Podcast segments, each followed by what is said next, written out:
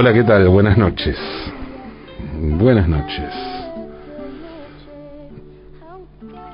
Lo que van a escuchar ahora son cuatro historias. Así se llama esto. Cuatro historias. Uno. Ustedes tal vez son muy jóvenes, pero hace un tiempo, no mucho, existía algo que para mucha gente era la verdadera razón que movía el mundo. Lo que hacía que la historia fuera tal. La, la que movía el motor de la vida política, de las guerras, de las grandes contiendas entre los seres humanos. Eso, de lo que les hablo, se llamaba y se llama ideología.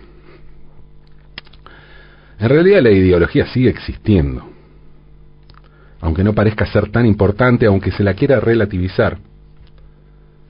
La ideología no solo existe, sino que es algo central, algo tan importante como lo fue siempre. Ocurre que en los últimos tiempos se quiso restringir el término ideología a preceptos partidarios ya establecidos, y eso devino en clichés. La idea de lo no ideológico es un gran triunfo ideológico. Triunfo ideológico de una ideología con un determinado sesgo, que es la ideología de quienes quieren hacernos creer que no existe la ideología, sino que las cosas funcionan solo por un mandato natural. Y que cosas como el poder o la propiedad son cuestiones naturales. El filósofo que mejor pensó el asunto de la ideología en la segunda mitad del siglo veinte fue el francés Louis Althusser.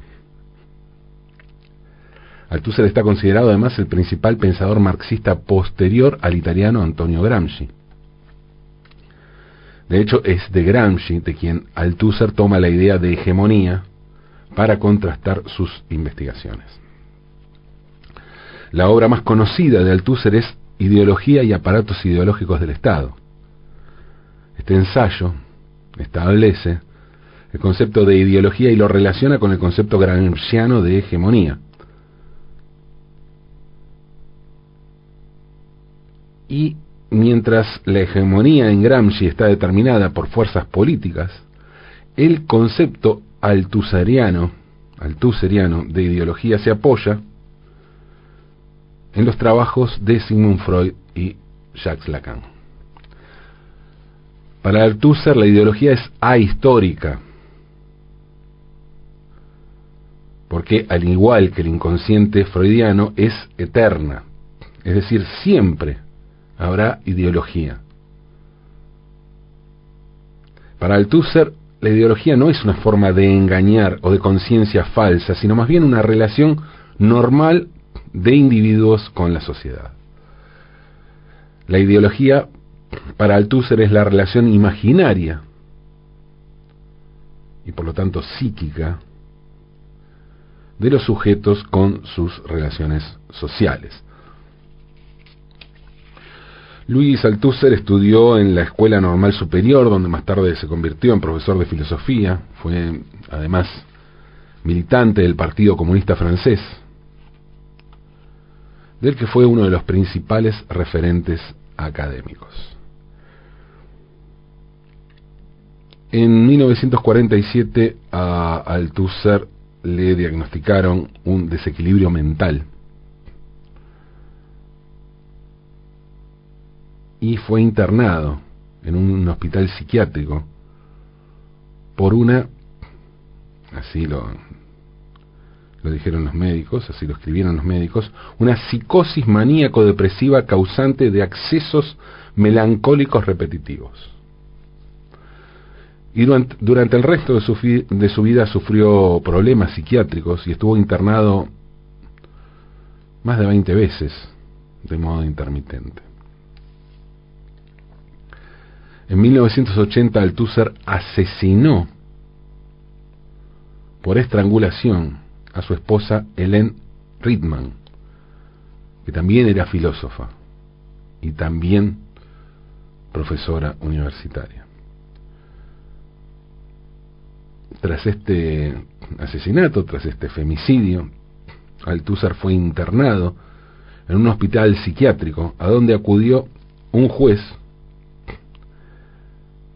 para instruir la causa por homicidio. Althusser fue procesado, pero el mismo día el juez archivó la causa, siguiendo los dictámenes de tres expertos que señalaron que Althusser había cometido el asesinato, el femicidio, en un acto de locura. La derecha francesa acusó a la izquierda de tapar todo esto y de mediar para que Althusser no fuera a la cárcel. En los peores momentos de Althusser, recibió siempre la visita asidua de dos de sus discípulos más ilustres, Jacques Derrida y Michel Foucault. Louis Althusser murió el veintitrés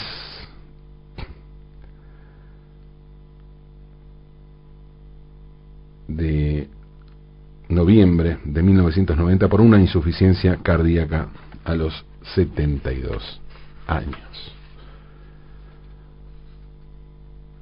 dos. El poder, las instituciones sociales como hospitales y cárceles, la psiquiatría y la medicina, la sexualidad, el control social. Parece no haber tema central en el funcionamiento de una sociedad que no haya sido abordada, abordado de manera teórica por el francés Michel Foucault. Foucault fue filósofo, historiador, sociólogo y psicólogo. Historiador porque para abordar muchos de los temas referidos al poder se tuvo que poner a investigar cuestiones que hasta ese momento los historiadores habían pasado por alto. Foucault además fue el creador de términos como biopoder o biopolítica y el primero en hablar de micropoderes o de la capilaridad del poder, del poder, no justo él que era pelado como yo, pero bueno. Lo cierto es que hoy Foucault es uno de los pensadores contemporáneos más influyentes en el mundo académico, en todas las facultades de filosofía o ciencias sociales del planeta.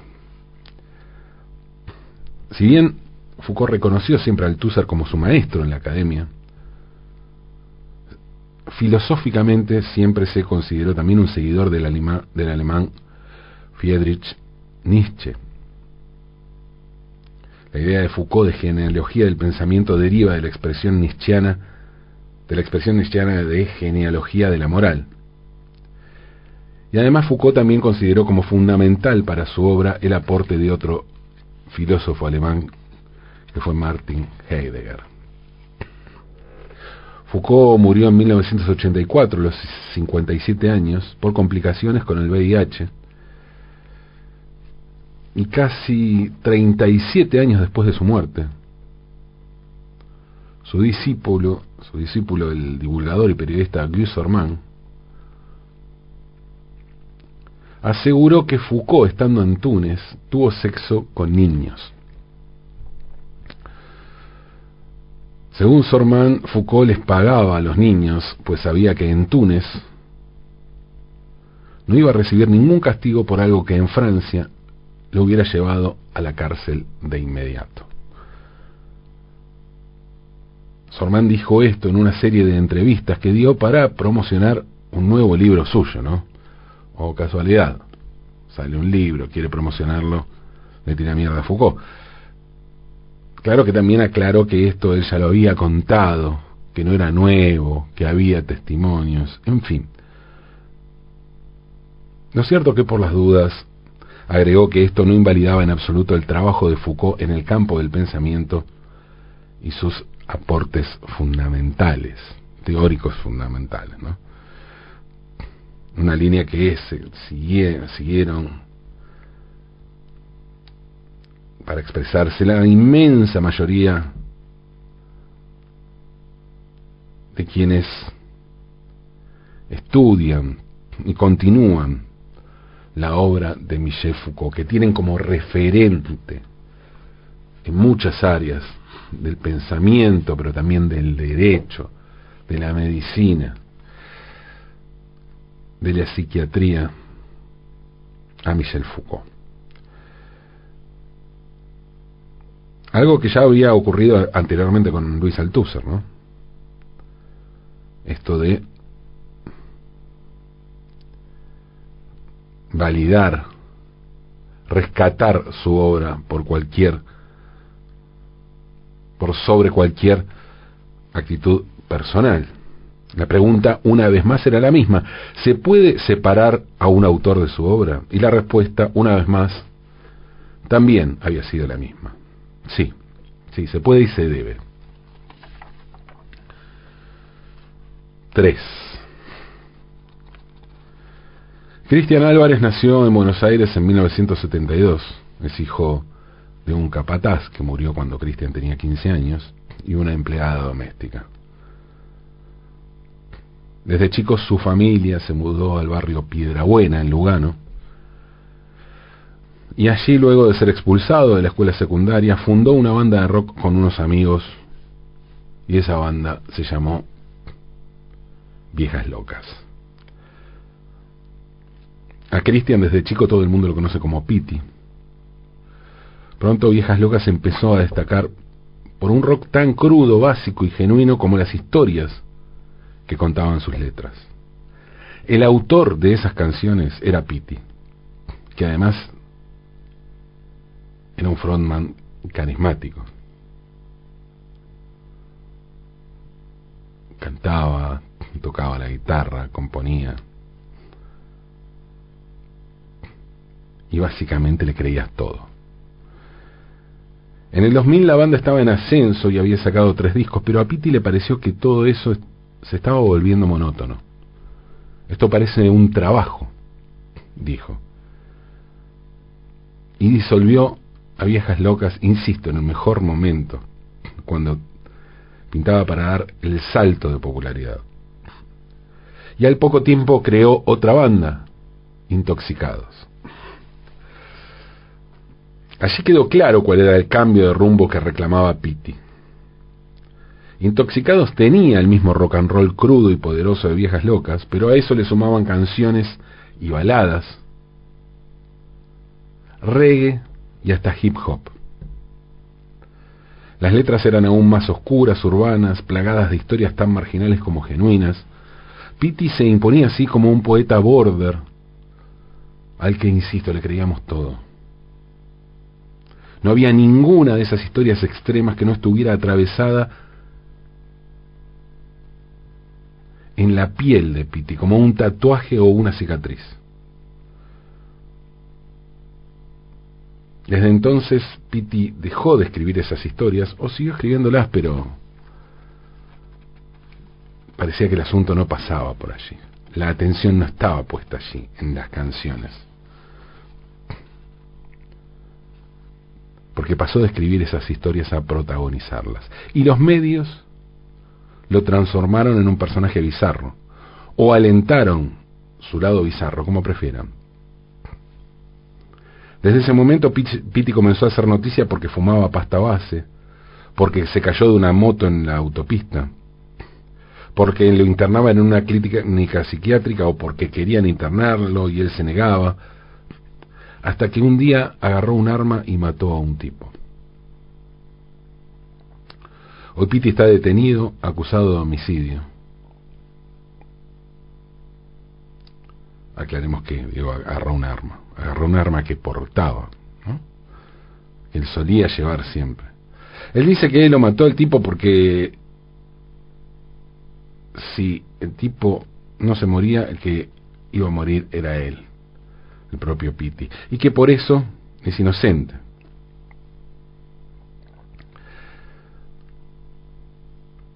Independientemente de lo que diga el Poder Judicial, independientemente de lo que se dictamine, lo cierto es que Pity es el autor de muy buenas canciones. Es un artista sensible, es un artista profundo, No solo es un artista, sino que es un muy buen artista. Esas muy buenas canciones, bueno, algunas son oscuras, que son crónicas de un mundo marginal eh, y subterráneo, y que parecen anticiparse a lo que le iba a ocurrir a Pity en su vida. Pero hay otras alegres, optimistas y luminosas, como si proyectaran un deseo o un grito desesperado de ayuda, como si fueran lo único a lo que aferrarse para un artista desesperado y al límite. cuatro.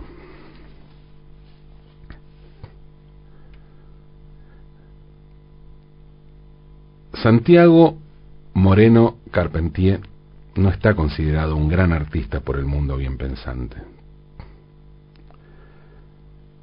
Se lo considera alguien que está fuera del rock, a pesar de haber cursado posgrados en bardo, descontrol y destrucción, ¿no?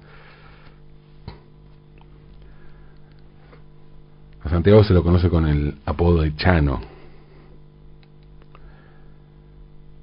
Y su banda, Tan Biónica, está considerada por la progresía una abanderada del pop más lavado, de aquello que, contradiciendo al Althusser, podemos decir o pretende hacernos creer, o creemos que pretende hacernos creer, que no contiene ideología. La elección del P R O, del hit de Tan Biónica, Ciudad Mágica, terminó de poner a Chano y su banda en un lugar muy odiable para la progresía. Pero es justo pensar así. En principio hay que aclarar algo. Chano jamás se pronunció políticamente sobre nada. Jamás apoyó al P R O. No parece ser un tipo que tenga ganas de meterse en esos fangos. Ya bastante tiene con sus propios fangos, con sus propias tinieblas. En todo caso, el P R O adoptó ese tema por varios motivos. En principio, y aclarémoslo y digámoslo, porque es un hitazo. Porque si lo pones se arma la pista de baile, una pista pop moderna, no una pista cumbiera, no.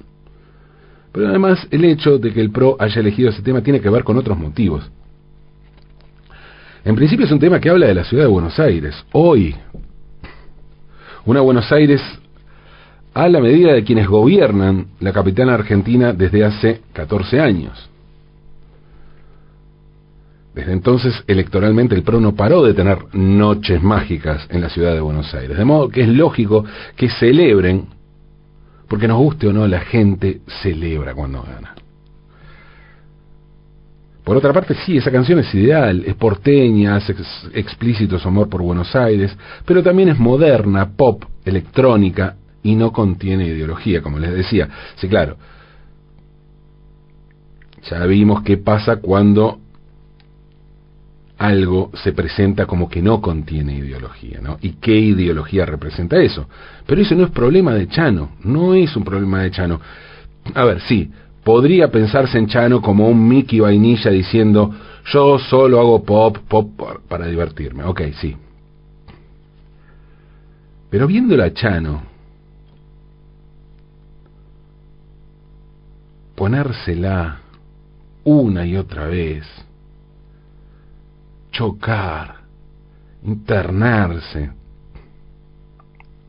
Parece poco probable imaginarlo con semejante poder de manipulación, ¿no? Al contrario, a mí me parece un tipo que hace tiempo la viene pasando mal. Nos burlábamos de Chano, sí, claro. Nos burlamos de Chano porque no teníamos, no tenemos punto de contacto con Chano. Porque es un músico que está mal visto y porque sus canciones suenan en el búnker del P R O. Por eso nos permitimos joder con cosas que no hubiéramos, nos hubiéramos guardado, no hubiéramos permitido con cualquier otro artista del palo. Pero resulta que en esto de luchar,